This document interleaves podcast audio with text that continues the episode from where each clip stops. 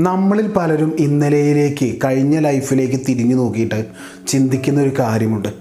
ഞാൻ അന്ന് എടുത്തത് തെറ്റായ തീരുമാനമായിരുന്നു. ഞാൻ അന്ന് ചെയ്ത ഈ തെറ്റുകളൊക്കെ കാരണം എന്റെ ലൈഫ് ഇവിടെ നിൽക്കുന്നു. എന്റെ കയ്യിൽ ഒരുപാട് പണം ഉണ്ടായിരുന്നു. എന്റെ ആ ഒറ്റ തെറ്റായ തീരുമാനം കാരണം ആ പണം പോയി. എന്റെ പല തെറ്റുകളുമാണ് എന്റെ ലൈഫിനെ ഇവിടെ നിർത്തിയത് എന്നൊക്കെ. പലരും ചിന്തിക്കുന്നുണ്ടാകും. ഞാൻ എടുക്കുന്നതൊക്കെ തെറ്റായ തീരുമാനങ്ങളാണ്. ചെയ്യുന്നതൊക്കെ തെറ്റുകളാണ്.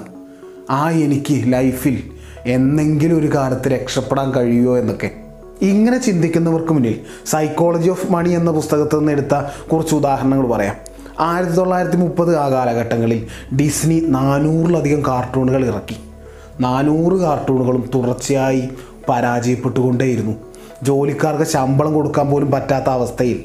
അവസാനം ഇത്രയും നാളും എടുത്ത തെറ്റായ തീരുമാനത്തിന്റെ ഒക്കെ അവസാനം ഒരു ശരിയായ തീരുമാനമെടുത്തു സ്നോ വൈറ്റ് എന്ന കാർട്ടൂൺ അത് ഉണ്ടാക്കിയ കടങ്ങളൊക്കെ തീർത്തു. വലിയ ലാഭമുണ്ടാക്കി ഡിസ്നിക്ക് ഓസ്കാർ കൊടുത്ത് ഡിസ്നിയെ പ്രശസ്തിയുടെ നെറുകയിലെത്തിച്ചു. ഇത്ര നാളും എടുത്ത തെറ്റായ തീരുമാനത്തിന്റെ അവസാനം എടുത്ത ആ ഒരു ശരിയായ തീരുമാനം. നമുക്ക് തുടർച്ചയായി തെറ്റുകൾ പറ്റാം.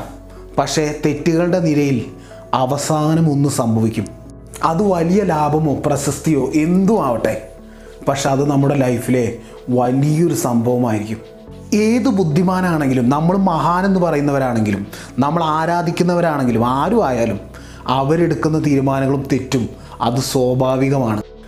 രണ്ടായിരത്തി പതിമൂന്ന് ആ കാലഘട്ടങ്ങളിൽ വാറൻ ബഫറ്റിന്റെ കയ്യിൽ നാനൂറ് മുതൽ അഞ്ഞൂറ് ഓഹരികളായിരുന്നു ഉണ്ടായിരുന്നത്.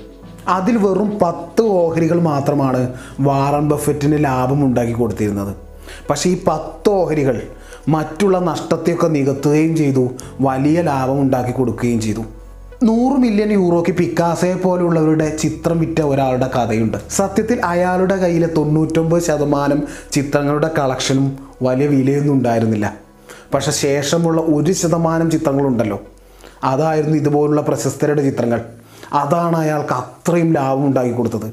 ഈ തൊണ്ണൂറ്റൊമ്പത് ശതമാനത്തിന്റെ നഷ്ടവും അങ്ങനെ നമുക്ക് ബാലൻസ് ചെയ്യാം. പോരാത്തതിന് വലിയ ലാഭവും കിട്ടും. ഇതിൽ നിന്ന് നമ്മൾ എന്താണ് മനസ്സിലാക്കുന്നത്? നമ്മൾ ശരിയാകും എന്ന് ചിന്തിച്ച് ആലോചിച്ച് സാവധാനം എടുക്കുന്ന തീരുമാനങ്ങളും തെറ്റാകാം. അത് നമ്മൾ ആരാധിക്കുന്ന ആളുകളാണെങ്കിൽ പോലും തുടർച്ചയായ തെറ്റുകൾ പറ്റും. അത് സ്വാഭാവികമാണ്. അതിനവസാനം ഏറ്റവും അവസാനത്തെ കണ്ണിയിൽ ഒരു ശരി ഉണ്ടാകില്ലേ?